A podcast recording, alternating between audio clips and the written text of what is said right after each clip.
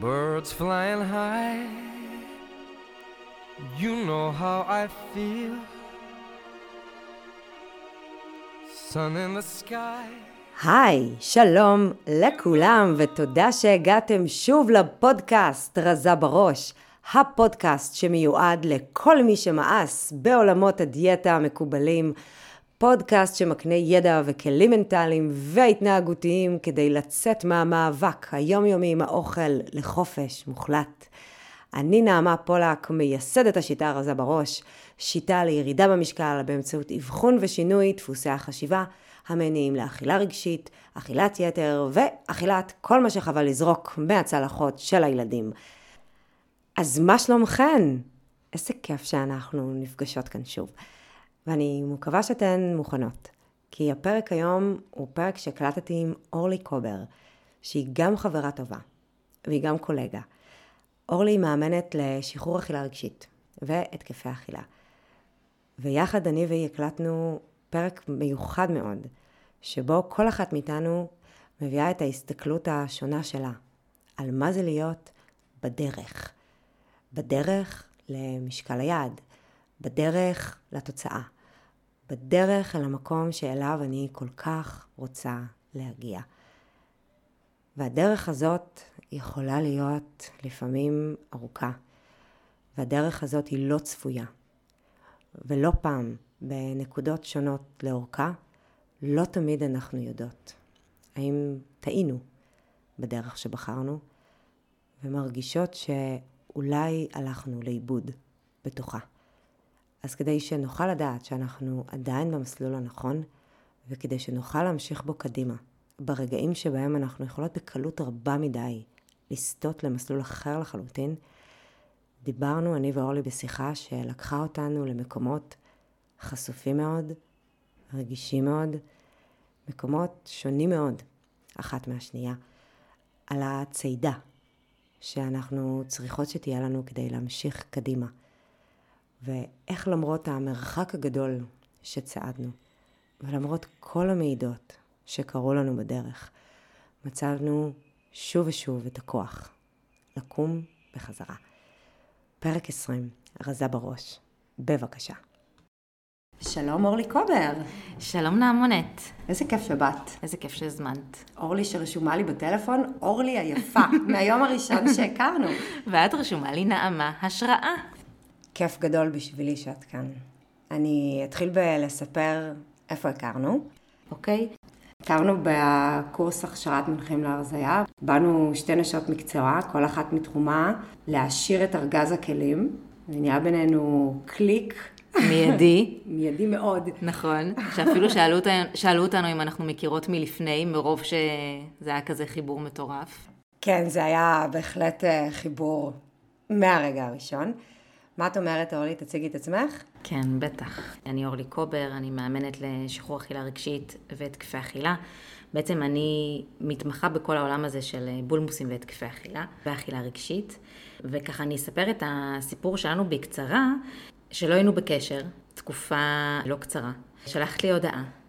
וכששלחת לי את ההודעה, אז הבנתי שמשהו מולך יוצר בי איזשהו קיבוץ, שיש לי איזשהו קווץ' שאני חווה בגוף. ויצאתי מפה לאיזושהי התבוננות וחקירה, כי אמרתי, אוקיי, מה קורה כאן? כאילו זאת נעמה, אני אוהבת אותה, אנחנו חברות, באמת הייתה בינינו מערכת יחסים הכי נקייה ונעימה. ואז הבנתי שיש משהו בתוך המקום הזה, שאת הרבה יותר מדברת בתהליכים שלך על ירידה במשקל, מתוך זה שאת באה מחוויה של הצלחה. ואני בתהליכים שלי פחות מדברת על ירידה במשקל, יותר מדברת באמת על הפסקת התקפי אכילה ועל חיבור לעצמי, מתוך זה שאני בחוויה שלי עדיין בדרך, ועוד לא הצלחתי להגיע לשם. לא הצלחת להגיע לאן? עוד לא הצלחתי. בנקודה הנוכחית, היום, כשאני תשעה חודשים אחרי לידה, אחרי הריון נוסף שהעליתי בו 25 קילו, עוד לא מצליחה להגיע למשקל שנוח לי בו. אנחנו לא מסתכלות על זה מבחינה מספרית, אלא באמת ממקום ש... נוח לי בגוף שלי. גם את יודעת שלפעמים אנחנו עולות במשקל, ויש משקל כזה שאנחנו עולות ואנחנו מסתדרות איתו, ואנחנו איכשהו יודעות גם איך אה, להסתדר בתוך המשקל הזה שעלינו, אבל כשאנחנו עוברות את המשקל הזה, אז פתאום העולם ממש נהיה כזה לא מוכר, ואנחנו לא יודעות מה לעשות עם זה. ואז כשהבנתי שיש לי איזשהו קווץ' מולך, והבנתי גם שהקווץ' הזה לא שווה לי את החברות שלנו, זאת אומרת שאני כן רוצה לשמר את החברות שלנו, ובכלל, זה כל כך מתאים לכל מה שאני מדברת עליו גם אצלי בקליניקה בתהליכים. על, על חיבור לגוף ועל מערכות יחסים שהן נקיות ולהבין מה עושה לי טוב ומה פחות ובסך הכל הקווץ' הזה זה בסך הכל הזדמנות, זה הזמנה להתמודד עם עוד משהו, לעבור עוד איזשהו שיעור, אה, להעמיק עוד קצת בעצמי ועניתי לך להודעה ואמרתי לך בואי ניפגש אני בכלל חשבתי שאנחנו קצת התרחקנו בגלל אה, שיש לך תינוקת בבית, הסיבות הרגילות. נכון. אז קודם כל, זה גם מה שאני סיפרתי לעצמי, זאת אומרת, היו שם כמה... לא טעיתי בגדול. לא, ממש לא. היו שם גם, גם העניין של ההיריון, גם היו שני מקרים בריאותיים במשפחה שלי שהיו מאוד מאוד משמעותיים, ובאמת הרחיקו אותי ככה מכל העולם. אבל בפועל, כשהכול נרגע, וכביכול יכולנו לחזור לקשר, ושלחתי את ההודעה, אז פתאום הרגשתי את הקיבוץ הזה. והחלטתי לבדוק רגע מה הוא אומר, מה, מה קורה שם. והבנתי שיש איזשהו מקום שאני מקנאה. שאני מקנאה בזה שאת בחוויית הצלחה ואני בחוויה של עודני בדרך. ואנחנו נדבר תכף על הקנאה הזאת ומה זה בכלל אומר לקנא בחברה שלנו היום מסתכלים על קנאה כמשהו אה, שלילי וכעל משהו לא טוב, אבל בסך הכל לקנא באדם זה בסך הכל אומר שאני הייתי רוצה את מה שיש לו גם עבורי, זה בסך הכל אומר שהייתי רוצה שיהיה לי יותר טוב. זה לא אומר שאני לא שמחה בשמחתך, זה לא אומר שאני לא מפרגנת, זה לא אומר שאני לא אוהבת, זה אומר שאני רוצה את זה גם עבורי. ואז החלטנו להיפגש, והחלטתי לפתוח בפנייך את כל הקלפים.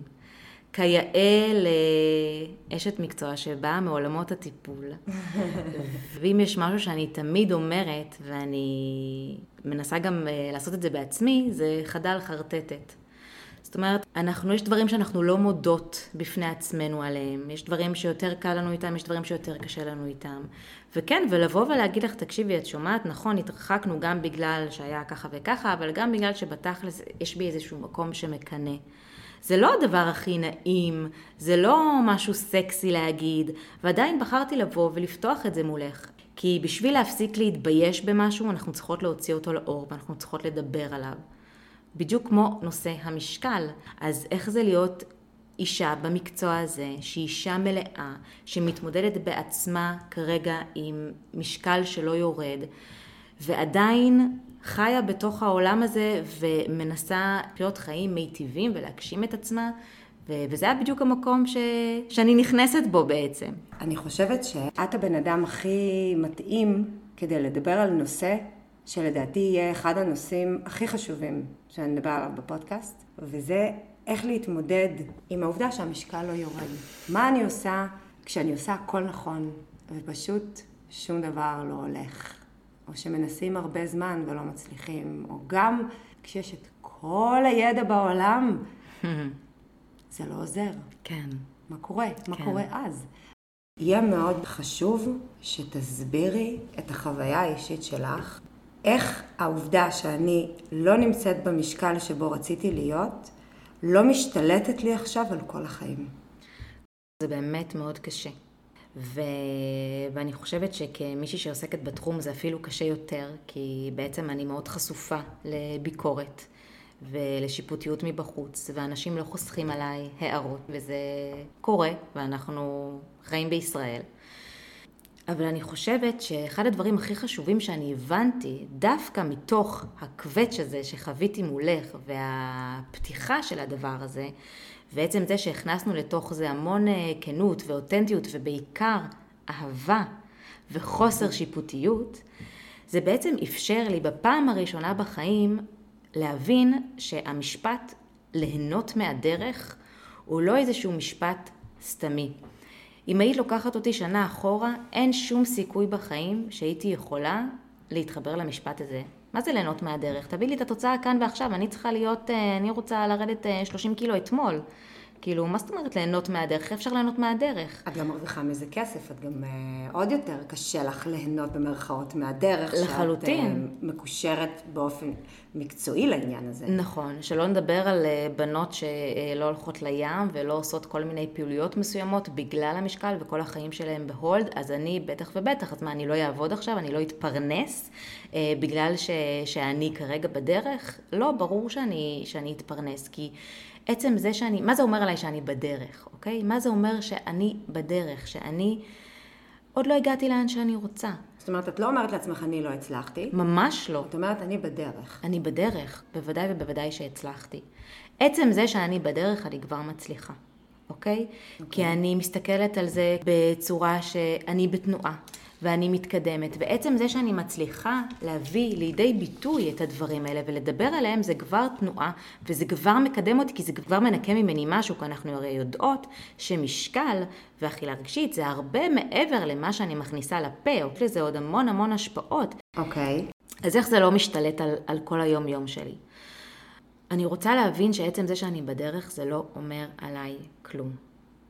עצם זה שאני בדרך זה בעצם רק אומר שיש לי עוד שיעור לעבור, שיש כאן עוד הזדמנות להעמקה, עוד הזדמנות להכיר את עצמי יותר טוב, להתחבר לעצמי, עוד משהו שאני יכולה ורוצה לנקות, כי בסופו של דבר הירידה במשקל היא לא מגיעה נטו מהנוסחה של אני אוכל פחות ואני ארד במשקל, ואנחנו יודעות את זה, יש המון המון דברים היום שיכולים לעכב ירידה במשקל ברמה הרגשית, תודעתית, מנטלית, זה המקום בדיוק שאנחנו עובדות עליו, וחלק מהדבר הזה זה באמת איזה פרשנות אני נותנת לעצם היותי בדרך. כי אם אני נותנת פרשנות של אני לא מצליחה, אני כישלון, אה, זה אבוד, זה בחיים לא יצליח, וכל הדברים האלה, אז ברור שאני רק מדרדרת את עצמי עוד יותר, וזה ישתלט לי על, על היום-יום.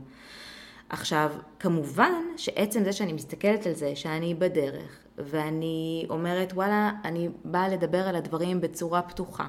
יש כאלה שיאהבו, יש כאלה שלא, יש כאלה שירצו לבוא לעשות אצלי תהליך, ויש כאלה שזה אה, ימנע מהם לעבור אצלי תהליך, אבל זה בסדר, זה שלהם. עליי זה לא אומר כלום. אני יודעת שאת הכי טוב שלי אני עושה, וזה הדבר הכי חשוב. עכשיו, זה לא אומר שאין כאב בתוך הפרשנות הזאת, או בתוך עצם ההבנה שזה שאני בדרך זה אומר שיש לי עוד שיעור, יש פה כאב, כי כולנו כבר רוצים להיות אה, אחרי השיעורים האלה ולהיות במקום שכביכול אה, הכל טוב.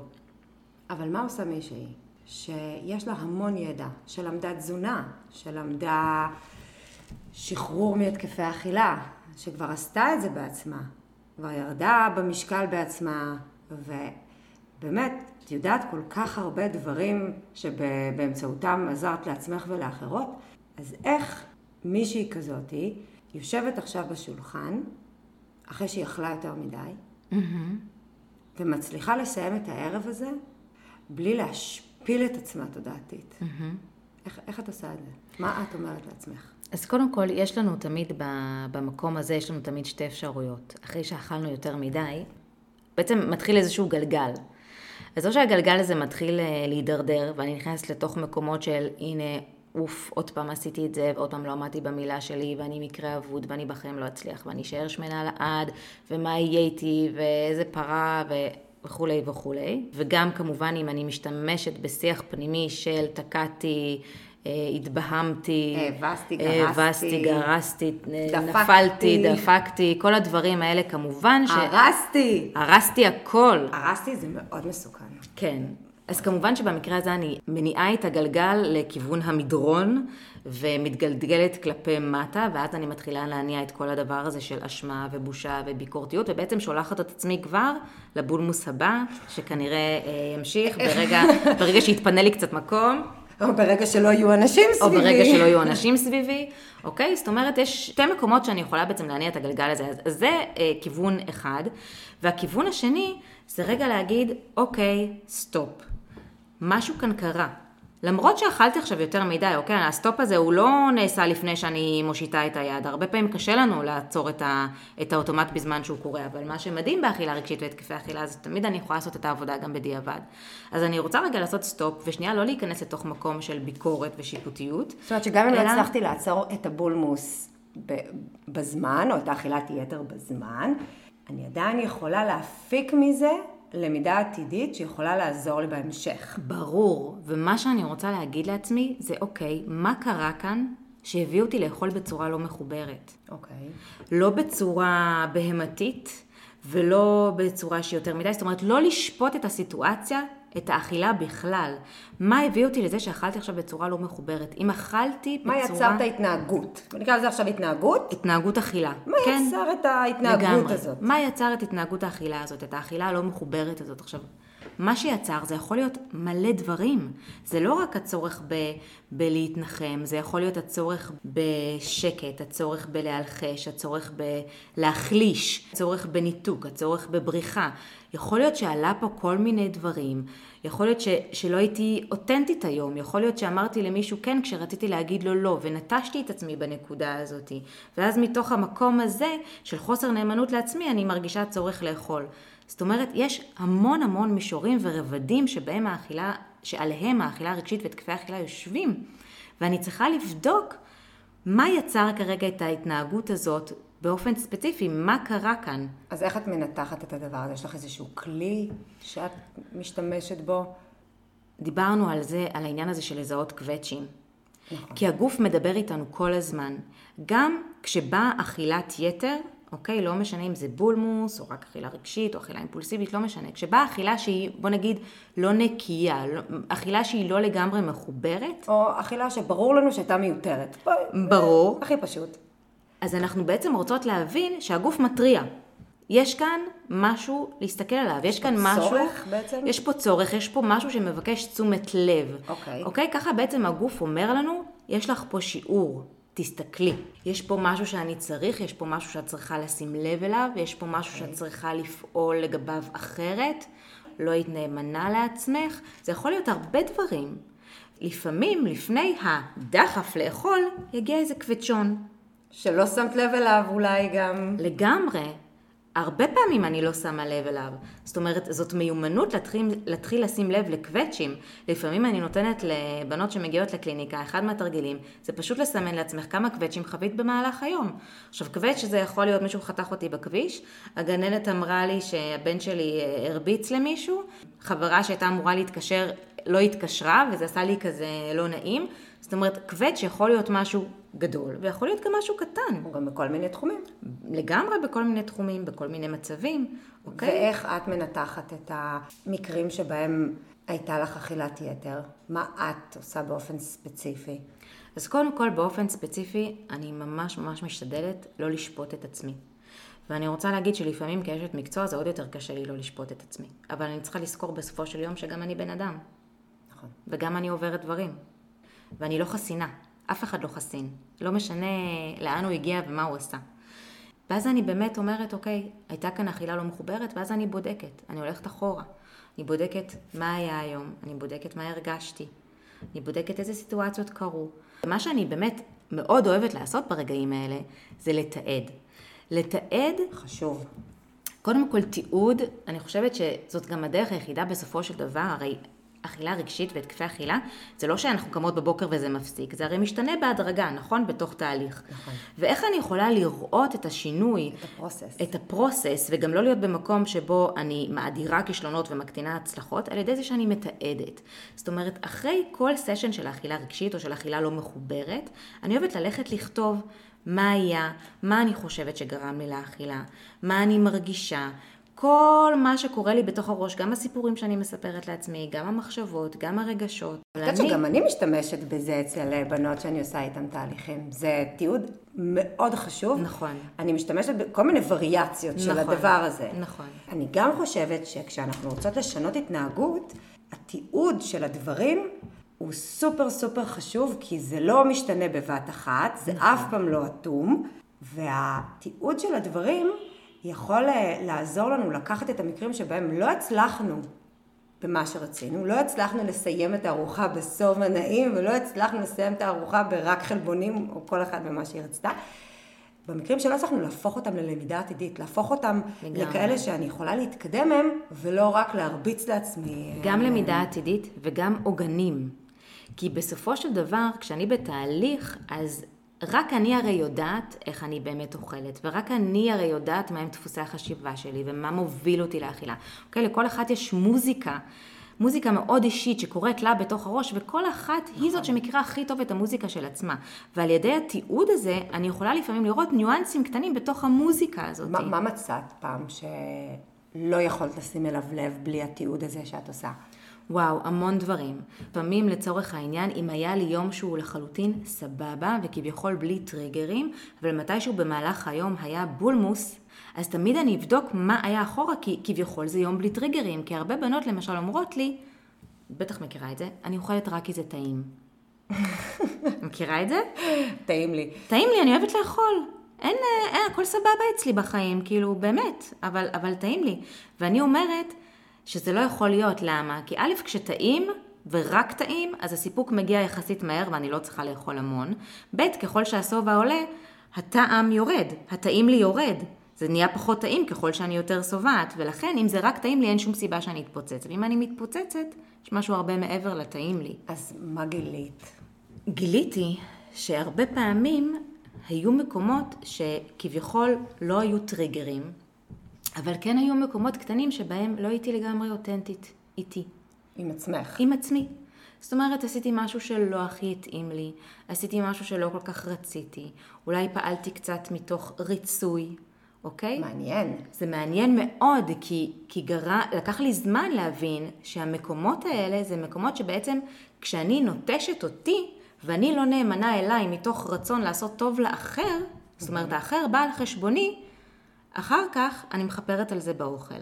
אוקיי, אז בעצם זיהית טריגר שלא חשבת באותו יום שהוא שלח אותך לאכול. שהוא מאוד לא בולט. הוא לא משהו חיצוני עכשיו, בום, קרתה סיטואציה. כמה התיעוד הזה חשוב. אין על התיעוד הזה. ואת יודעת מה? אוקיי, תיעדנו. עכשיו את מגלה שהמקומות שבהם את נוטשת את עצמך, זה מקומות ששולחים אותך לאכילה. מה, מה הצעד הבא שלך?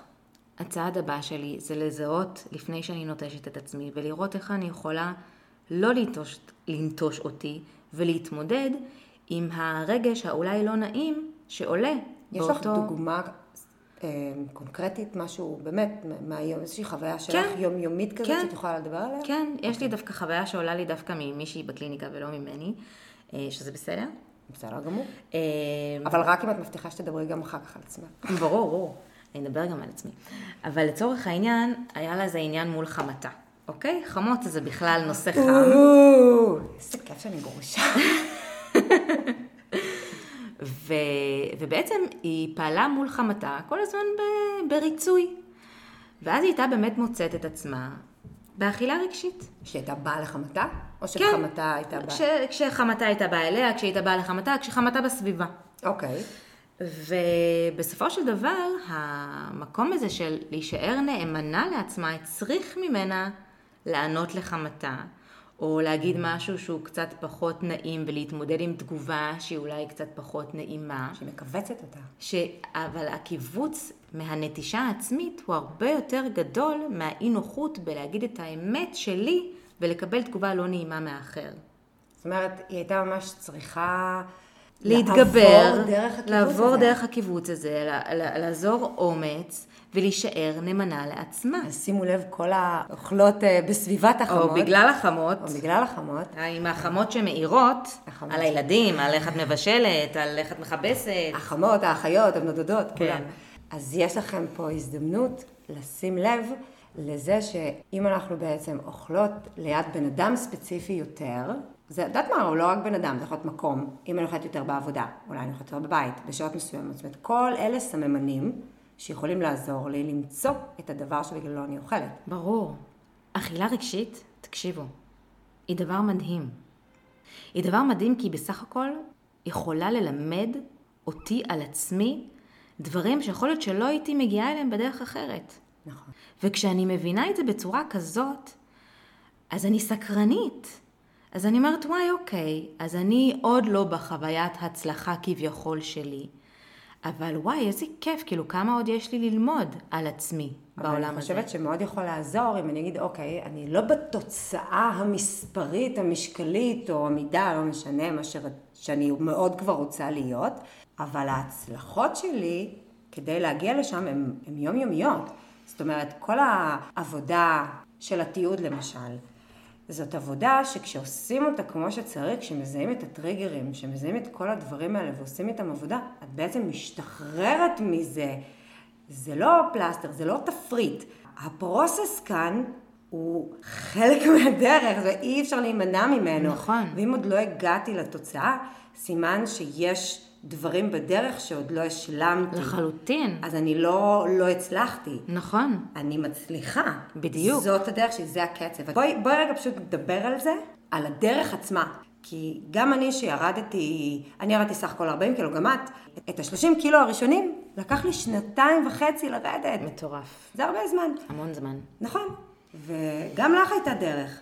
ואני כל יום רואה נשים שאני עובדת איתן, שנמצאות בדרך, ואם לא נותנים את הפרשנות הנכונה, אז מתחילים את הדרך מההתחלה הרבה פעמים. בדיוק כמה פעמים אנחנו שמות לעצמנו רגל בדרך הזאת והולכות אחורה מתוך התסכול שאנחנו בדרך. אז בואי נדבר על מה אפשר לצפות בדרך. איך אפשר להתמודד עם זה שהדרך היא ארוכה, שהמשקל לא יורד, שעשיתי הכל נכון, ואני לא רואה את ההשפעה של זה במשקל, אני לא רואה את התוצאה במספר, את מה שרציתי. מה בואי נדבר קודם לעשות? על מה לא עושים. מה לא עושים? לא מקזזים, לא הולכים עכשיו לקזז עוד פעם באוכל ולעשות איזושהי דיאטת כסח, או לעשות יותר ספורט, או לחפש את הפתרון במשהו חיצוני שהוא אוכל. כי אז הלכתי אחורה ואני מתחילה מחדש. לחלוטין. אבל כמה נשים לא מבינות את זה? כמה הן לא מבינות את זה והן מגיעות למצב, אוקיי, זה לא עובד, יאללה, הופ, אני מנסה דיאטה אחרת. אני לא חושבת שהן לא, לא מבינות את זה, כמו שאולי חלקן לא מבינות, אבל חלקן כבר ממש רוצות להיות בתוצאה. יש להן עכשיו אירוע משפחתי נכון, אבל במקום להסתכל פנימה, ים. נכון, וזה חשוב להן עכשיו. אבל במקום להסתכל פנימה, הן מסתכלות החוצה והולכות לחפש את הדרך הבאה. אוקיי, זה לא עבד לי, אז אני אנסה את זה, וזה לא עבד לי, אני אנסה את זה, ואני אנסה את התזונה הזאת, ואת השיטת אה, דיאטה הזאת, ואני אלך להיא, ואני אלך לפה, וזאתי שחברה שלי זה הצליח לה. אז בוא נגיד ככה, אם אני הולכת עכשיו לאיזושהי דיאטה מסוימת בתפריט מסוים, שם אני יכולה לצפות, נכון? לאיזשהו קצב. חצי קילו בשבוע, שתי קילו בחודש, כל ה- המחשבונים האלה ואחרים, שזאת אופציה. בעולם הדיאטות. בעולם הדיאטות שאנחנו, אם זה לא היה ברור עד עכשיו, לא בעד הדרך הזאת. ויש את הדרך שמזמנת אותנו להתבונן פנימה. נכון. ומזמנת אותנו לזהות את הטריגרים ואת מה שמפעיל את האכילה הרגשית ולכוות מחדש את המוח. נכון. והדרך הזאת היא דרך שאין בה קצב. אין וואו. בה קצב צפוי. בול. אי אפשר לצפות, את, אי אפשר לצפות את הקצב, אי אפשר לצפות יש לי צמרמורת שאת אומרת את זה, חבל על הזמן, באמת. צמרמורת ממה. מזה שלדרך הזאת אין קצב. אין fucking קצב. זה משפט מדהים, בוא נעשה סטיקר. ממש. לדרך שלי אין קצב, ולכן זה לא אומר עליי כלום. הקצב לא אומר עלייך כלום. הקצב לא אומר עליי כלום. ואם מישהו רוצה לשפוט אותי על הקצב שלי, אז שישפוט אותי על הקצב שלי. ואת? האם את מוכנה לא לשפוט את עצמך על הקצב? אולי באמת כשאת מבינה שאין קצב, אין לך מה לשפוט את עצמך. נכון, אבל כמובן שזה קשה, את יודעת, זה, זה, זה יהיה מאוד מתנשא להגיד, כן, אני לא שופטת את עצמי על הקצב אף פעם, ו... אבל אנחנו בני אדם. אנחנו הרי, אנחנו מאוד משתדלות לא להיכנס באמת למקום הזה של שפיטה וביקורת, אבל אנחנו מאוד משתדלות, בטח מתוך המקום המודע שלנו, לא להיות בתוך שפיטה וביקורת. אבל בואי, את לא שופטת עצמך לפעמים. לא. יש ימים שלא. אז- בדיוק. אצלי זה קורה עכשיו בעיקר, בעיקר, בעיקר, כל הזמן בנושא שאני עובדת עליו ברמה האישית, שזה עם הילדים, שאני עולה לי הסנטה מריה בשעה מסוימת, ושם זה מתחיל. אבל כן, אני משתדלת, והנה, זאת עבודה כל הזמן, זאת עבודה עבודה מנטלית, לא הזמן, לשפוט את עצמי נכון. ולהכניס אותי למקומות שלא משרתים אותי, נכון. אלא להפך, אני רוצה כן, את אותו דבר שאת עושה עם האוכל, אני עושה עכשיו נגיד עם הילדים. לגמרי. לזהות מה היה שם ברגע הזה שצעקתי, שגרם לך להתפחלץ. להתפחלץ, להתעצבן, לא להקשיב באמת. עכשיו, מה הבעיה עם הדבר לעצמי? הזה? שאנחנו צריכות כל הזמן לתזכר את עצמנו. נכון. כי הרי מה האוטומט? האוטומט זה להגיד לעצמי כמה אני דפוקה וכמה אני לא בסדר וכמה זה לא עובד. או להישאב לרגש או הזה עכשיו. להישאב לרגש, ללכת לאוכל, זה האוטומטים, זה האוטומטים. הרי בואו, לעשות עבודה פנימית זה לא קל. נכון. הרבה יותר קל לעשות דיאטה וכמו תוכי לאכול מה שאומרים לי. קל לאורך אה, תקופה מסוימת, אבל אחר כך צריך להתמודד עם משהו הרבה יותר קשה, וזה המשקל שעולה. נכון. כי זה לא יחזיק מעמד. ועדיין, עדיין, יש לפעמים דברים פנימיים, נפשיים, תודעתיים, שהם מאוד. קשים להתמודדות. אז בואו נגיד חדל חרטטת, חדל חרטטת. ובואו נסתכל פנימה ונמצא את הדברים בלי השעון, בלי השעון חול הזה עכשיו, בלי, גם בלי, בלי, זה. גם בואו בלי נמצא השעון מה חול. קורה שם. לגמרי. בואו נבין את וגם זה. בואו נבין שאם משהו לא עובד לנו, אם דיאטה לא עובדת לנו, אם שיטת תזונה לא עובדת לנו, זה לא אומר שצריך לנסות שיטת תזונה אחרת. הרבה פעמים זה באמת פשוט הז... הזמנה להחליף את כיוון ההסתכלות, להסתכל נכון. פנימה במקום להסתכל החוצה. כי אם אני עוד פעם מסתכלת החוצה, אני בעצם מזמנת לעצמי עוד מאותו דבר. למה הרי אנחנו נתקעות כל כך הרבה שנים בתוך הלופ של הדיאטות? למה 95% מהאנשים שמתנסים בדיאטה לא מצליחים? אוקיי, זה מחקרים אומרים, זה כי לא אני. הם לא עושים עבודה פנימית, הגוף מגיע כי הם לפני לא עושים הראש. עבודה פנימית, וכ- וכי הם כל הזמן מחפשים את הדבר הבא, את השיטה, את השיטה הבאה, את האופנה הבאה, את הטרנד הבא. ו- וזה לא משנה. זה לא בהכרח למצוא את מה שיעבוד לי רק מבחינה תזונתית. הרבה פעמים אני צריכה רגע להסתכל פנימה, ולהבין באמת בפנים מה קורה לי. ולצורך העניין את יכולה להביא את הדוגמה שסיפרת לי עליה קודם, שעשינו את ההקדמה. על מי שנמצאת אצלך חודשיים, ושהאכילה שלה השתנתה בצורה דרמטית. כן. אתמול הייתה אצלי לקוחה מהממת. חודשיים שלמים אנחנו יושבות ועובדות צורה משמעותית על מערכת היחסים שלה עם האוכל. באמת, היא שינתה המון דברים בהסתכלות שלה, היא הרבה יותר משוחררת, רגועה, היא לא נאבקת עם האוכל כל היום. בואי נגיד, קוצרת הצלחה מסחררת במובן הזה. וזה צמצם משמעותית את הכמויות שהיא אוכלת, כי היא כבר לא נסחפת לבולמוסים שהיו לה, כמו שהיה לה פעם. הכמויות מאוד uh, קטנו, אבל חודשיים שלמים שהכמויות קטנו, אבל המשקל לא זז. חודשיים, לא תגידי שבוע, לא תגידי שבועיים, מה זה אומר? אז אמרתי לה, קודם כל, זאת הזדמנות נהדרת. הזדמנות נהדרת להבין שהמשקל שלנו לא נקבע אך ורק על ידי... על ידי האוכל. אוכל. הנה, עובדה, אם, אם זה היה ככה, צמצמת את האוכל, נכון. זה, אמ- את אמורה לראות איזה משהו. נכון. שוב אמרנו, חודשיים. נכון. לא, היא לא אוכלת מתוך שנה. נכון. בסדר? היא לא יכולה פספסה את זה. נכון. אז אמרתי לה, אני חושבת שזאת נקודה שכנראה היית צריכה ללמוד אותה עכשיו על בשרך כדי שתוכלי להמשיך את הפרוסס, את הדרך. הפנימי, את הפרוסס הפנימי. נכון, כי אם את רוצה באמת להשתחרר מהמאבק הזה עם האוכל, ובמקביל את רוצה לרדת במשקל ולהיות במידה מסוימת, שאת לא נמצאת בה עכשיו, היית צריכה לשים סימן שאלה אחד גדול, או לערער את הנוסחה שחשבת שהיא מוחלטת של אוכל שווה משקל. משקל עודף. כן, אכילת יתר שווה משקל עודף. אז הנה לך עכשיו על בשרך. את יכולה לראות את זה סוף סוף פעם ראשונה, ולערער את המוסכמה הזאת כמשהו אבסולוטי. ומאוד חשוב גם להגיד שזה לא אומר שמשהו דפוק אצלה. כי הרבה פעמים, כשזה המצב, אנחנו ישר הולכות וחושבות שמשהו דפוק אצלנו. לצורך העניין, אני דוגמה מצוינת לכך. אני עושה הכל נכון, ולא אני עושה הכל. נכון. אני עשיתי כל בדיקה רפואית קיימת ביקום בשביל שמישהו ייתן לי סיבה לכך שאני שוקלת כמו שאני שוקלת, או לכך שאני לא רזה, או שאני לא יורדת במשקל. היה לי לקוח כזה. כל בדיקה רפואית שקיימת, אוקיי? אה, כל הרופאים, אה, אה, דיאטנים, אינדוקרינולוגים, באמת, מה שאתם לא רוצים. ובסוף כאילו כולם אמרו לי, תקשיבי, הכל בסדר. אוקיי, אז מה בכל זאת דפוק, אם אני לא יורדת? אבל זאת בדיוק החשיבה שבעצם מעכבת אותנו בתוך הדרך הזאת.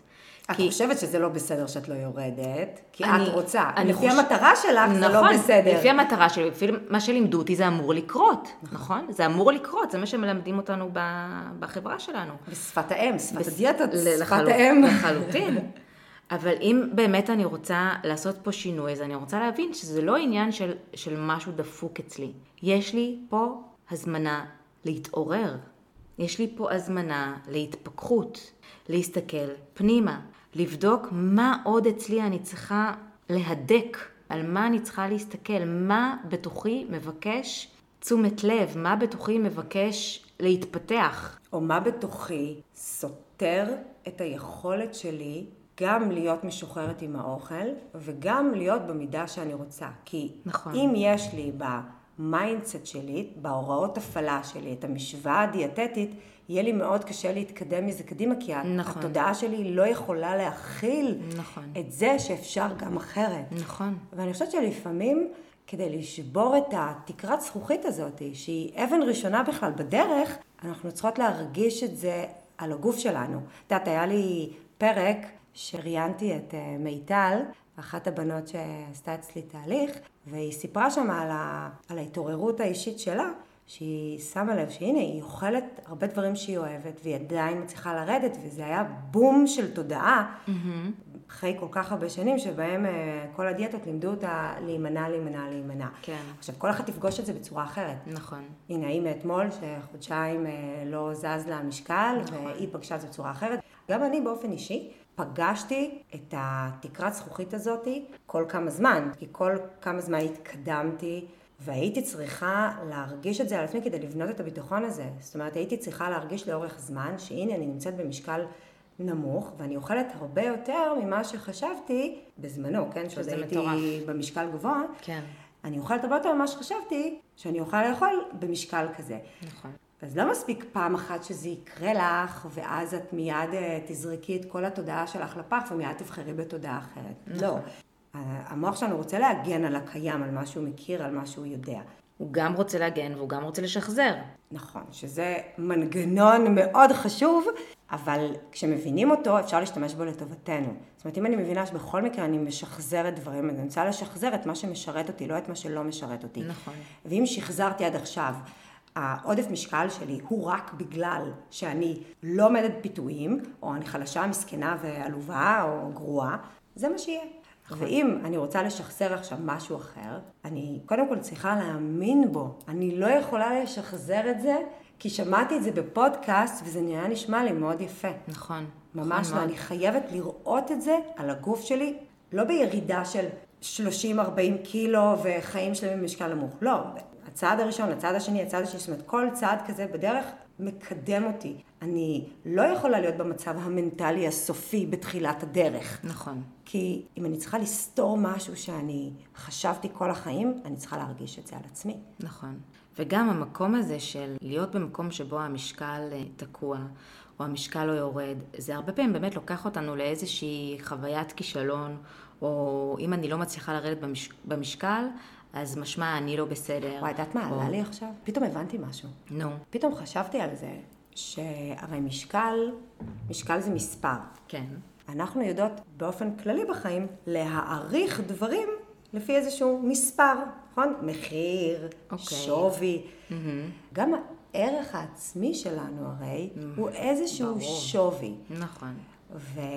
וכשהמספר לא משתנה, כשהמשקל לא יורד, למרות שאני עושה הרבה צעדים נכונים, הרבה דברים, זה סימן שאני עדיין לא מצליחה להעריך את עצמי בדרך שאינה קשורה למשקל. למשקל. כי אם המשקל מבטא את ההערכה שלי כלפי עצמי, במקרה הזה זה הפוך על הפוך, כי משקל גבוה הערכה נמוכה, נכון?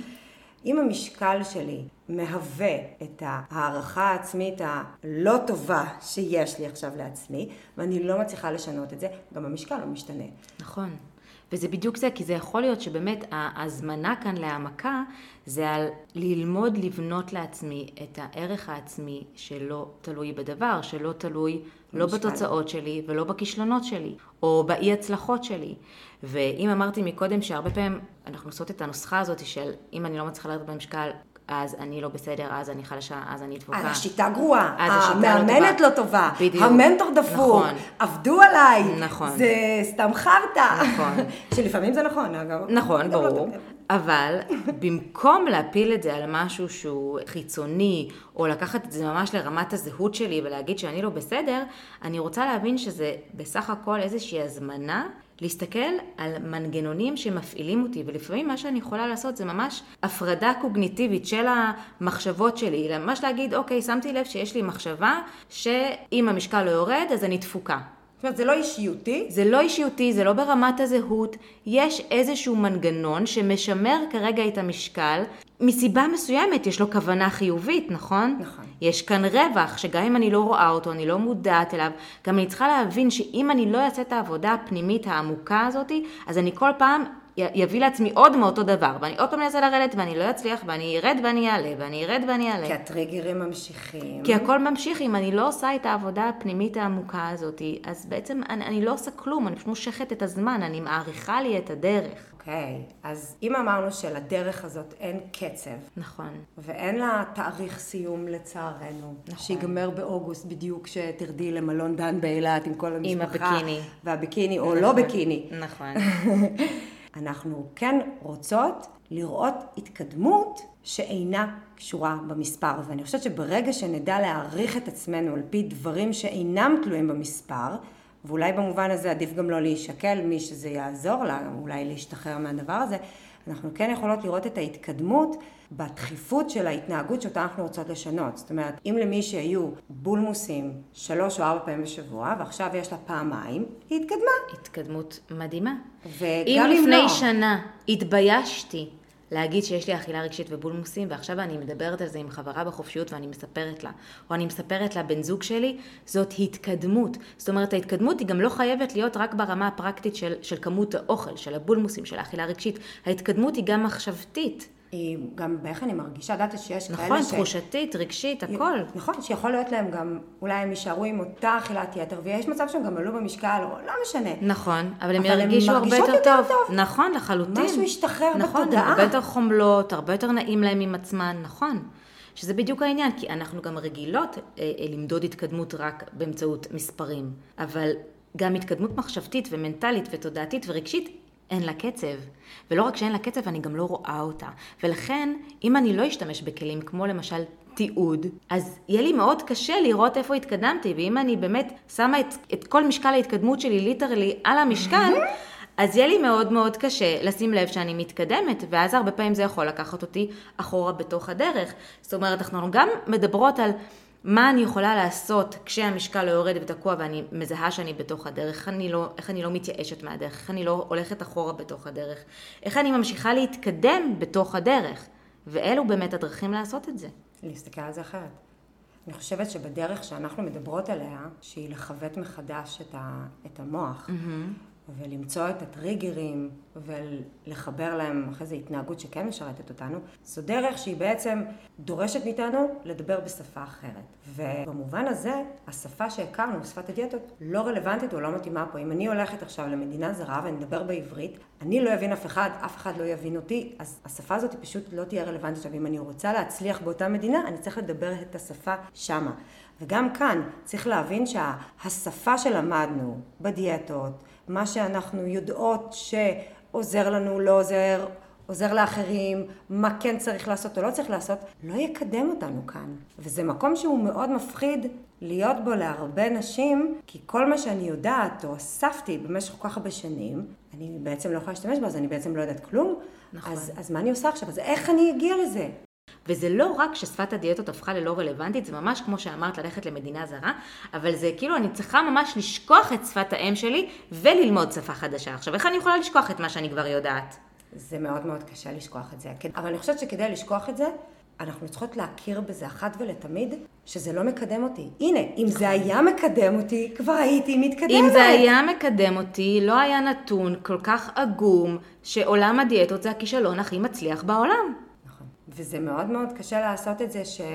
שקצרנו מזה הצלחה נקודתית. נכון. נכון? באיזה תפריט כזה, נכון. באיזה 17 יום. ושוב, הצלחה נקודתית ומספרית שאני יכולה לאמוד אותה כמותית. פה איך אני יכולה לאמוד את ההצלחה שלי? שהיא מחשבתית ותודעתית ו- ורגשית. אז אפשר לאמוד את זה בכמה דרכים, כמו שאמרנו. קודם כל, אם אני מרגישה יותר טוב, אם יותר טוב לי בחיים. לגמרי. אם אני אוכלת יותר בשמחה, אם אני יותר רגועה. פחות בביקורת, פחות בשיפוטיות. נכון. את יודעת שהמקום הזה זה מקום שקיבלתי הרבה תגובות על, הפודקאסט, כי נגעתי בנקודה הזאת בכמה פרקים, ובנות כתבו לי שהן אולי לא הצליחו לרדת במשקל, אבל הן רואות אחרת את הדברים. והן בדיוק. באמת מרגישות קצת פחות אשמות נכון. עם העניין הזה שזו התקדמות, כבר התקדמות כלשהי. נכון. ופה שווה להגיד את מה שדיברנו עליו גם קודם, שהחומר מדביק את הקצב בסוף. החומר, הווה אומר התנהגות. החומר, התנהגות האכילה והמשקל. הדפוסי האכילה, כן. הדפוסי האכילה והמשקל שאני אראה על המ... המספר שאני אראה על זה המשקל. יגיע בסוף. זאת אומרת, כל עוד קורה שינוי מחשבתי, תודעתי, מנטלי, אני מתחילה לראות דברים בצורה אחרת.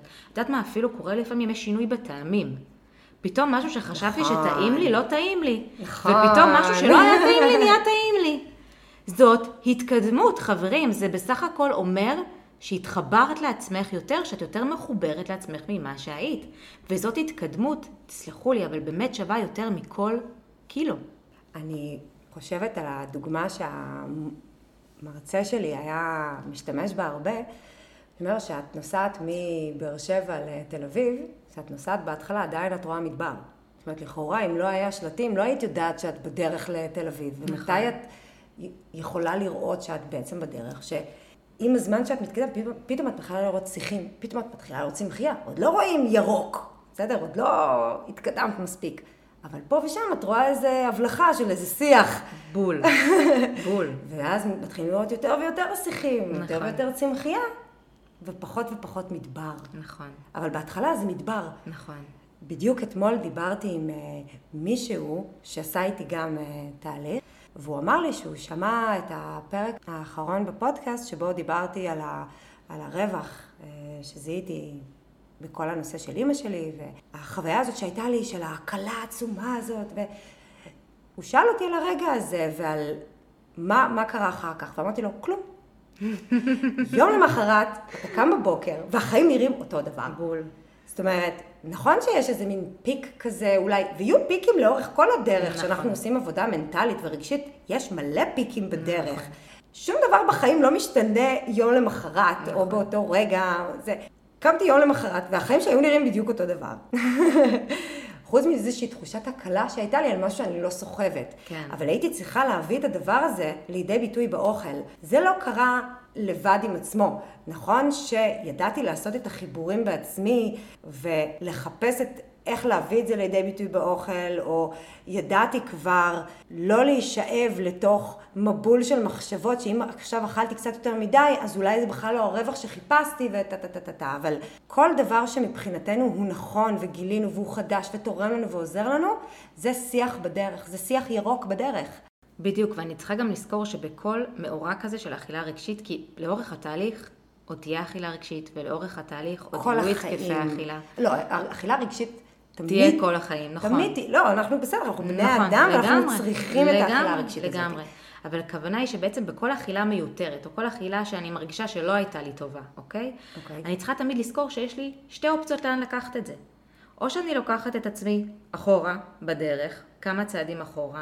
עם- לשוטר הרע. אל השוטר הרע, עם התחושה הזאת שזהו, הרסתי הכל, וכל מה שדיברנו עליו מקודם, שאנחנו נכנסות לבור הזה. מכות את עצמנו. או שאנחנו באמת יכולות להבין שזה בסך הכל הזמנה להתבוננות ולראות איך אנחנו לוקחות אפילו את זה כקפיצה. כמו לראות עכשיו איזשהו כאב כהזדמנות. הנה, משהו יכולות- שעוד לא פתרנו, כאילו. כן, וזה יכול אפילו להיות עוד קפיצה בדרך. זאת אומרת, כל אירוע כזה של אכילה מיותרת בתוך הפרוסס יכול להוות עבורי ממש קפיצה של כמה צעדים קדימה, אם רק אני אסכים להסתכל על זה בצורה כזאת. איזה דברים את, לאורך הדרך שלך, הצלחת לראות כהזדמנות, למרות שבהתחלה ממש לא הרגשת ככה? כי זה לא מרגיש ככה. בואי, וואו. צריך לעשות עבודה מנטלית כדי ברור. לראות דברים כהזדמנות. וואי, קודם כל, המצב הנוכחי של אה, עוד פעם אני אחרי לידה ועוד פעם עם עודף משקל שאני לא מצליחה להוריד, זה כזאת הזדמנות לעבוד על ערך עצמי שלא תלוי בדבר.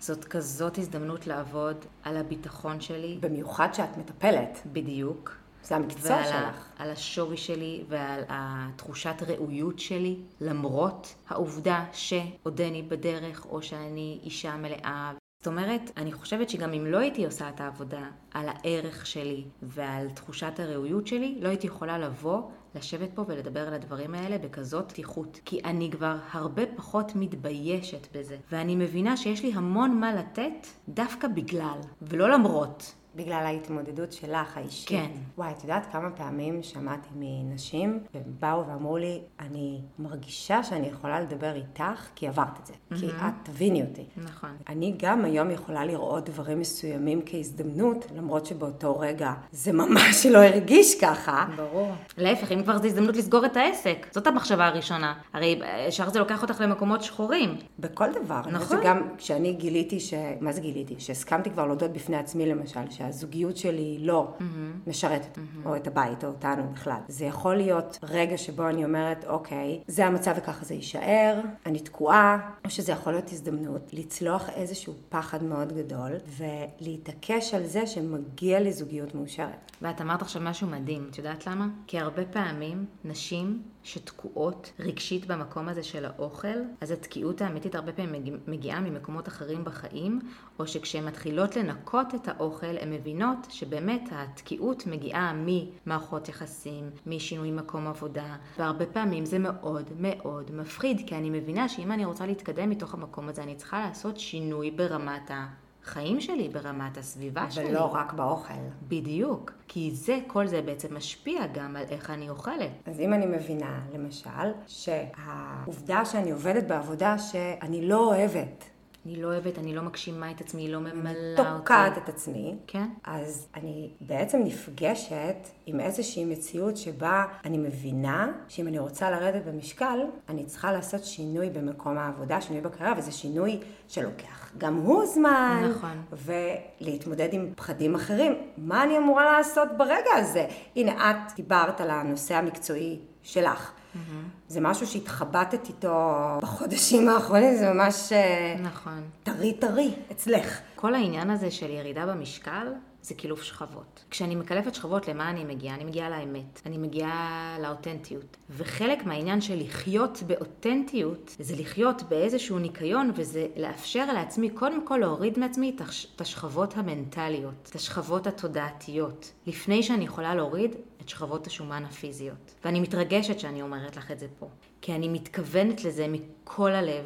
אם יש משהו שאני לוקחת על עצמי, זה את ערך האותנטיות. ואני החלטתי שאני מביאה אותי עם מה שיש. זה מה יש כרגע. אני עושה עם זה עבודה, ואני מתבוננת פנימה, ואני לא מפחדת מהפחד, ואני מסתכלת עליו בעיניים, ואני לא מחרטטת. זה המצב. את יודעת שגם אני שמתי לב לאורך השנים שאני נמצאת בתקופה שבה אני מרגישה שאני מסתירה משהו, או שיש דברים שלא הייתי רוצה שידעו, זה מיד מקבל ביטוי בזה שאני אוכלת יותר. בול. זה יכול להיות אפילו ברמה שהגננת הזמינה אותי לשיחה יחד עם הפסיכולוגית של הגן על זה שקשה לבן שלי לשבת במפגש וההתנהגות הזאת גרמה לי, מבלי ששמתי לב אולי באותו רגע, לתחושה שהבן שלי לא בסדר, כי כולם יושבים והוא לא, וזה מביך אותי וזה מביש אותי, או דברים שלא שמתי לב אליהם. כן. דברים כאלה קטנים.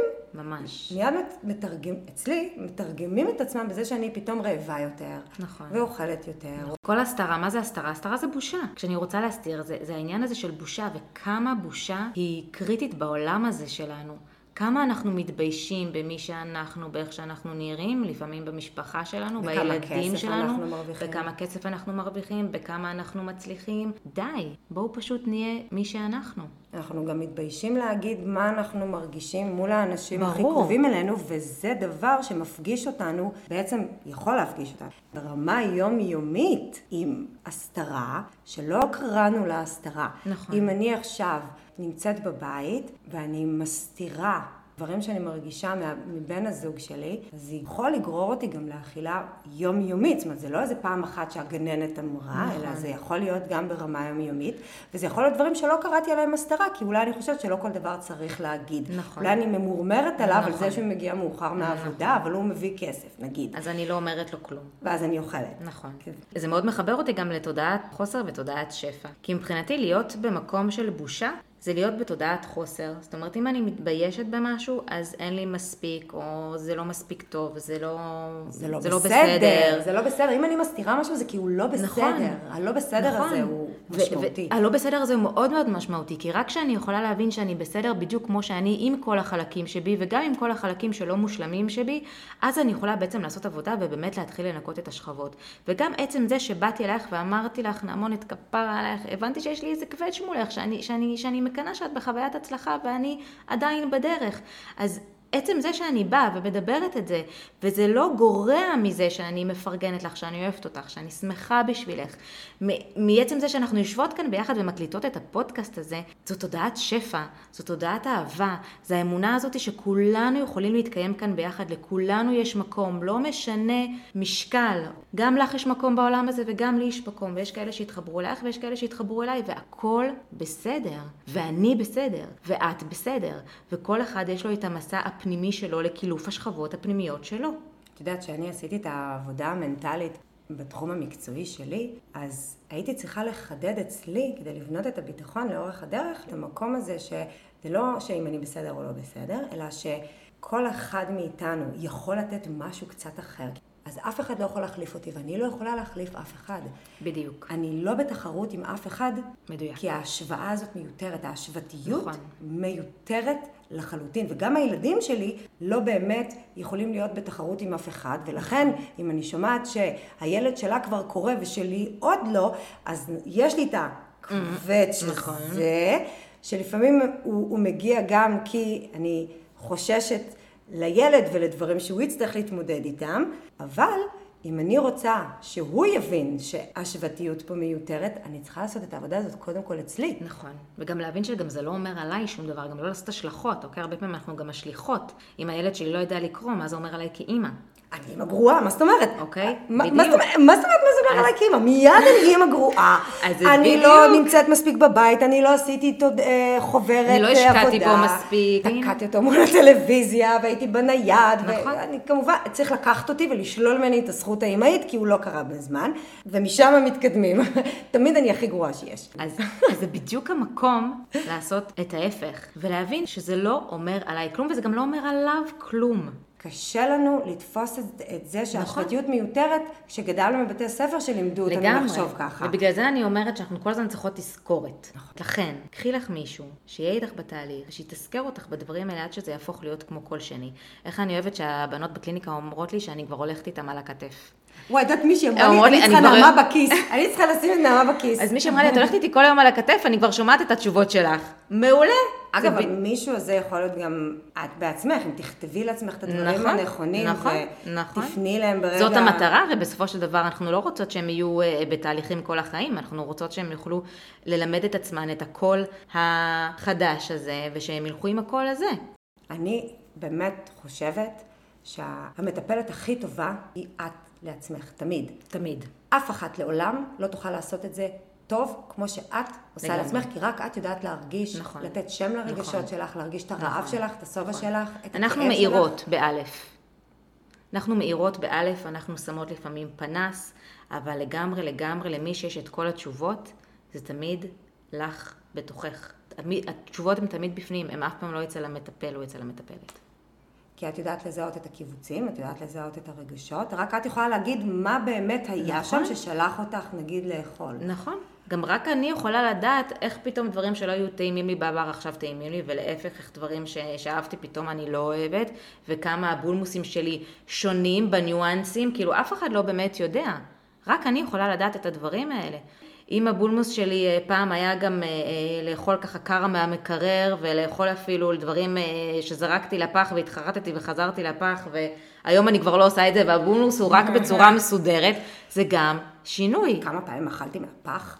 דברים שזרקתי? כן. וואו, מלא. זרקתי חבילות של דברים, חשבתי שאני לא אגע בזה, ואחר כך אני מוצאה את זה ואוכלת את זה, אז, אז ברור, וזה טוב שנגיד פה את הדברים האלה, כי תקשיבו, זה קורה, זה קורה, וזה בסדר, ואנחנו גם פה לנרמל, נכון? נכון, חד משמעית. ואנחנו פה גם לתת השראה ותקווה שהמצב משתנה, ואם באמת הייתי רגילה לאכול אוכל קר, ועכשיו אני כבר לא אוכלת אוכל קר. אני, אני אומנם מבלמסת, אבל אני אשכרה שנייה מחממת אותו, או אוכלת רק מהארון, אני כבר, הפח זה כבר לא מקום שאני מגיעה אליו. אוקיי, זאת התקדמות. התקדמות משמעותית מאוד. ואם אני מבינה שכדי לעבור תהליך משמעותי, חלק מהדרך זה גם להתחבר לתחושות הפיזיות שלי ולתחושות הפנימיות שלי. חלק מאוד חשוב מהדרך. נכון. אם לא הכי חשוב בדרך. אני, אבל זה, כדי לעשות את זה אני צריכה, כמו שאמרנו קודם, להזכיר לעצמי שהשפה שאותה ידעתי, שהדברים, נכון. הם, זה לא רלוונטי פה, נכון, אני בדרך צריכה כזאת, לרדת מהראש, אני כל כך רגילה להיות בו כל הזמן. שיגידו לי מה לאכול, נכון, או כמה לאכול, נכון, התשובות הן תמיד בתוכך. וכדי לזהות נכון את התחושות שלנו, זה ניסוי וטעייה, נכון, זה סבלנות, כדי נכון. לדעת מה הכי מתאים לי לאכול, אני צריכה לנסות, נכון, לתת לעצמי את ההזדמנות הזאת לנסות נכון. את הדברים, וגם להבין, אגב, שכבן אדם, אני לא אותו דבר כל הזמן. נכון, יש ימים שאני אוכלת יותר, יש ימים שאני אוכלת פחות, נכון. יש ימים שבא לי חם, יש ימים שבא לי קר. יש תקופות שמאכל מסוים יעשה לי נהדר, נכון, ותקופות שלא. נכון, ואני צריכה להיות פתוחה לסימנים של הגוף. זאת אומרת שהדבר הזה, בעיניי לפחות, הוא מאוד משחרר. אני לא תלויה ביד החיצוני, יש לי מנגנון פנימי שמגלה לי את כל התשובות, שהוא המנגנון הכי חכם בעולם. הוא באמת הכי חכם. וכל מה שאני צריכה זה רק להקשיב לו. נכון. והוא לא רק מגלה לי תשובות בנוגע לאוכל, הוא מגלה לי תשובות לגבי כל דבר בחיים שלי. כי גם מבחינת הרגשות ואי נוחות פיזית וכל מיני דברים שעולים, או הקווצ'ים שדיברנו עליהם קודם, לא סתם יש אינטואיציה. בואי נעשה רגע סיכומון של הדברים שאמרנו, שחשובים לדעת כשאנחנו נמצאות בדרך. נכון. דברים שיוכלו לעזור לנו להבין שהדרך הזאת היא דרך ארוכה, ולא תמיד יש לה קצב. שאין לה קצב. ולא תמיד הקצב שלה הוא זה שרצינו שהוא יהיה. נכון. אז אני אסכם את זה בשתי מילים. חדל חרטטת, כמו שאמרת. לגמרי חדל חרטטת. חדל חרטטת בכל מה שאנחנו מספרים לעצמנו שלא קידם אותנו. נכון. בכל מה שמסיח את אה, תשומת הלב שלנו, או משבש אותנו, או גורם לנו באמת להסתכל למקום אחר לגמרי מאיפה שהדברים נמצאים. נכון. את יודעת מה, אני עכשיו חושבת על משהו שיכול לסכם את כל הפודקאסט. אני חושבת שנטייה של הרבה בנות אולי, שרואות שאת אה, בעודף משקל, לבוא ולהגיד איך היא מטפלת בהתקפי אכילה. ובגלל שהיית במקום שבו היו לך הרבה יותר התקפי אכילה, והיום לא, והיום את סוחבת עודף משקל, אולי מסיבות גם אחרות. נכון. זאת הבנה שהדרך שלנו גם משתנה כל הדרך הזמן. לגמרי משתנה. משהו שפעם גרר אותי להתקפי אכילה, פתרתי אותו. נכון. והיום, אולי גם דברים אחרים, אולי הם נולדו עכשיו, זה כשהפכת בדיוק לאימא. העניין שאני לא חסינה. אני חשבתי לפני הלידות שזהו, שפתרתי את זה לגמרי, לפני ההריונות. ש... זה כמו שיגידו אה, שפסיכולוג חסין בפני אה, התקפי. חרדה. כן, בדיוק. או שהילדים שלו לעולם לא נכון, ירגישו נכון. שלא מכילים אותם רגשית. או רופא אף פעם לא חולה. נכון, בדיוק, בדיוק. גם האכילה הרגשית משתנה איתנו עם החיים, והגוף משתנה, אוקיי? והרבה דברים משתנים, ונכון, ואני, את יודעת, הרי ההתפתחות שלנו היא ספירלית, ואני פוגשת את הנושא הזה שוב פעם ושוב פעם ושוב פעם, אבל אני לא יכולה להגיד שאף פעם זאת לא אותה נקודה. כאילו, תמיד אני פוגשת את זה ממקום, מ-level גבוה יותר, ממקום שבו אני מבינה יותר, ואני גם יודעת שאני אני רק מרחיבה את התשתית שלי כמטפלת בתוך הדבר הזה. זאת אומרת שהדרך שלך, במובן הזה, היא בכלל לא דרך למשקל, היא דרך להתקדמות ולהתפתחות בכל כך הרבה תחומים, שהמשקל רק מהווה לך הזדמנות לחקור כל מיני מקומות ודפוסים כאובים ולא מודעים, שכשאת תפתרי אותם ותיפגשי איתם, את תקצרי את הפירות בעוד מלא תחומים אחרים. זה מדויק, כי הרי אם לא היה את המשקל, אז כנראה שההתבוננות הזאת לא הייתה מגיעה. איזה מזל שיש עודף משקל. אה, כן, אפשר להסתכל על זה גם ככה. אמרנו שצריך נכון, להסתכל על זה ככה. נכון, לגמרי. אז המשקל הוא רק איזושהי אבן בכלל בכל הדרך הזאת. נכון. כי מתי שהנושא של המשקל יסתיים, זה לא אומר שבכלל הדרך שלך להגיע למקום ההוא עוד בכלל נגמרה. ברור. אולי היא רק uh, בשלבי הראשונים. נכון. ו... אז תראי כמה ההמשגות האלה חשובות, ופתאום מאוד. זה מקטין קצת את הנושא של המשקל נכון. בתוך המשוואה הזאת. לגמרי. אוקיי. דבר נוסף שאמרנו, שבכל אירוע של אכילה מיותרת, לזכור שהמקום הזה של האשמה וביקורת, והמקום הזה שבו אני יורדת על עצמי, בעצם לוקח אותי אחורה בתוך הדרך. אני זוכרת שלי זה היה משהו שעזר לי להבין שאם עכשיו אני נכנסת עוד פעם להאשמות ולביקורת, אני בעצם גם שולחת אותי כבר לאכילה הרגשית הבאה, או שולחת את עצמי לבולמוס הבא, וגם זה מעכב אותי. ואם אני מסתכלת על זה רגע כעל הזדמנות להבין שהגוף שלי מנסה להגיד לי משהו באכילה הלא מחוברת הזאת, אז אני יכולה להמשיך להתקדם קדימה. הרבה פעמים אנשים רואות את זה כנפילה. נפלתי. או חזרתי, רגרסיה. נכון, את לא נופלת. את לא נופלת ואת לא חוזרת אחורה, את כל הזמן בהתקדמות. יש פה פשוט מקום שעדיין לא פתרת אותו. בדיוק, ולכן הוא חוזר. יש פה חיווט שממשיך לפעול, והחיווט הזה, הנה, קרה עכשיו, ודווקא בגלל שהוא קרה עכשיו עכשיו, יש לך הזדמנות לבדוק אותו. את עושה את זה עם התיעוד. נכון. שאת רושמת מה חשבת, נכון. ואני חושבת שזה דבר נהדר, כמו שאמרתי, גם אני משתמשת בזה בקליניקה, וזה משהו שכל אחת יכולה נכון. לעשות אה, בעצמה, ואז כשמסתכלים על כמה אירועים כאלה, אפשר לראות מה חוזר על עצמו, אולי זה שעות מסוימות, אולי זה אנשים מסוימים, נכון. אולי זה מחשבות מסוימות שבכלל התחילו את הדבר הזה, אני גם רוצה לתת עוד כלי, אפשר? רצוי. אמרתי לך מקודם שאתמול היה לי איזה אירוע שפתאום הרגשתי שאני רוצה לאכול ולא הייתי רעבה. עכשיו, הרבה פעמים אנחנו הולכות לשכל, אוקיי, למה אני רוצה לאכול עכשיו? אז היה ככה, היה ככה, אולי ככה, אולי ככה, ולפעמים התשובה לא תבוא. לפעמים, וואלה, אין לי מושג, הכל כאילו בסדר, לא יודעת, אני לא יודעת, אין לי תשובה. ואז הרבה פעמים מה שאני יכולה לעשות זה באמת רגע שנייה לעצום עיניים ולנשום, ורגע ממש להבין את התחושה הפיזית. כי גם אם יש בי איזשהו רצון לאכול, והוא לא רעב פיזיולוגי, אלא הוא רעב רגשי, אני ארגיש את זה כנראה בעוד איזשהו מקום בגוף. ולפעמים מעצם זה שאני אזהה את המקום הפיזי שכרגע מרגיש לי נוכח בגוף, אני אוכל רגע להבין קצת יותר מה עובר עליי. כי אם אני אבין שרגע יש לי איזה קווץ' בבטן, אז אולי אני אבין ש... שמישהו אמר לי משהו שהיה לי לא נוח, או אולי חוויתי פתאום איזושהי קנאה במישהו, או אולי מישהו אמר לי משהו וזה גרם לי להרגיש אה, פחות יפה. כל מיני דברים הכי, באמת הכי קטנים, אבל לפעמים התשובה לא תבוא מהשכל. וזה מה שאנחנו עושות כשאנחנו בעצם אומרות לרדת מהראש ולהתחבר לגוף, זה גם חלק מהעניין, כי לפעמים, תקשיבו, השכל, הוא משחזר את עצמו, הוא יגיד דברים על סמך ניסיון העבר, הוא לא ייתן בדרך כלל ידע חדש, אוקיי? מי שייתן את הידע החדש זה הגוף, ולפעמים אני רוצה שנייה לנתק את כל מה שקורה לי ב mind, ורגע באמת לבדוק בגוף מה קורה לי עכשיו. מה אני מרגישה? כן. כי זה נותן לך, מה אני מרגישה גם פיזית. זה נותן לך כיוון לעל מה זה יושב בעצם. כן, גם לפעמים מעצם ההבנה שכרגע יש לי איזשהו כיווץ בבטן או איזשהו מחנק בגרון, אז זה כבר שולח אותי להבנה שהיא אחרת מאשר אם אני רק אסתכל שכלית. ודברים נוספים שאנחנו יכולות להיעזר בהם כשאנחנו בדרך, זה להגדיר מחדש מה זו הצלחה. בכלל, להגדיר מחדש כל מיני מושגים נכון. בשפה יותר משרתת. אומרת, בשפה שלנו, של הדרך שלנו, ולא בשפה שהיא שפת הדיאטות. וזה יעזור לי להרגיש ולהבין שאני במקום נכון. כי כשאני רק מסתכלת על מה לא השגתי, אני כל הזמן מרגישה שאני עושה משהו לא בסדר. ופה אני כמובן נכון. משחזרת את עצמי על התחושת לא בסדר שלי. ואני רוצה לראות איפה אני יכולה לחזק את עצמי במקומות שהם לא המשקל.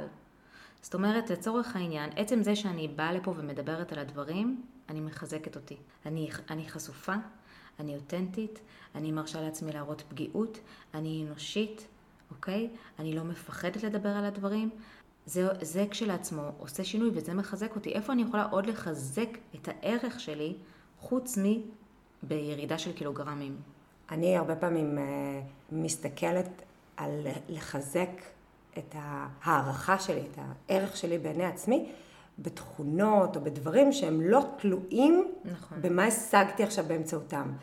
ב- בדברים שאני פשוט אוהבת, כמו, ש, כמו שאת דיברת על אומץ. נכון. זאת אומרת, יש אצל כל אחת מאיתנו דברים, אכפתיות, דברים שהיא אוהבת בעצמה. נכון. שהיא אוהבת שיש לה. נכון. שהם לא קשורים באיזה משקל היא נמצאת. נכון, כי זה היה שהייתה במשקל נמוך, גבוה, באמצע, או בכל נכון. המשקלים. נכון. ויש שם דברים שאנחנו יכולות פתאום לתת להם חשיבות הרבה יותר גדולה. ואלו הדברים שגם יעזרו לנו להגיע בסופו של דבר לתוצאה מספרית יציבה. אז חדל חרטטת. חרדל חרטטת. אז הנה, חדל חרטטת, ובזה נסיים את הפרק, אחדול בלחרטט את הפרק. למרות שהיה לי עונג להקליט איתך. וואי, גם לי. אנחנו. יכולות להקליט אה, סדרה שלמה. אולי נעשה את זה. אולי נעשה את זה. אולי נעשה באופן ספציפי פרק אה, על בולמוסים, על התחום שאת אה, מטפלת בו. אפשר, בטח. ויודעת להביא את, ה, הזוויות המיוחדות שלך, גם כמי שהייתה שם, גם כמי שמטפלת בזה. תודה רבה. כל מי שהייתה פה והקשיבה והאזינה, ואם זה בסדר, אני כמובן אגיד שכל מי שרוצה גם להיחשף לתכנים שלי, מוזמנת לעקוב באינסטגרם, בפייסבוק. ואת יודעת מה, גם בואי נשים לינק להדרכה המדהימה שעשית. מעולה. אז באמת אני אספר פה למאזינות שיש לי הדרכה שבה אני ממש משתפת על הפרוטוקול, באמת, איך אפשר להשתחרר מהתקפי אכילה. אה, הדרכה לא קצרה של שעה וחצי. דרך אגב, כל מי שמגיע אליי לקליניקה, אני מכריחה אותה קודם כל לצפות בהדרכה, זה מין הכנה כזאת. אה, אבל זה ממש ממש חשוב, יש שם את כל הנקודות המרכזיות, ובאמת, יש... נשים פה לינק למטה. כן, בשמחה. להיכנס לראות. בכיף. אורלי קובר, תודה רבה שבאת ופתחת ודיברת. אני אוהבת אותך. תודה, אני אוהבת אותך. תודה רבה. good. I'm feeling good.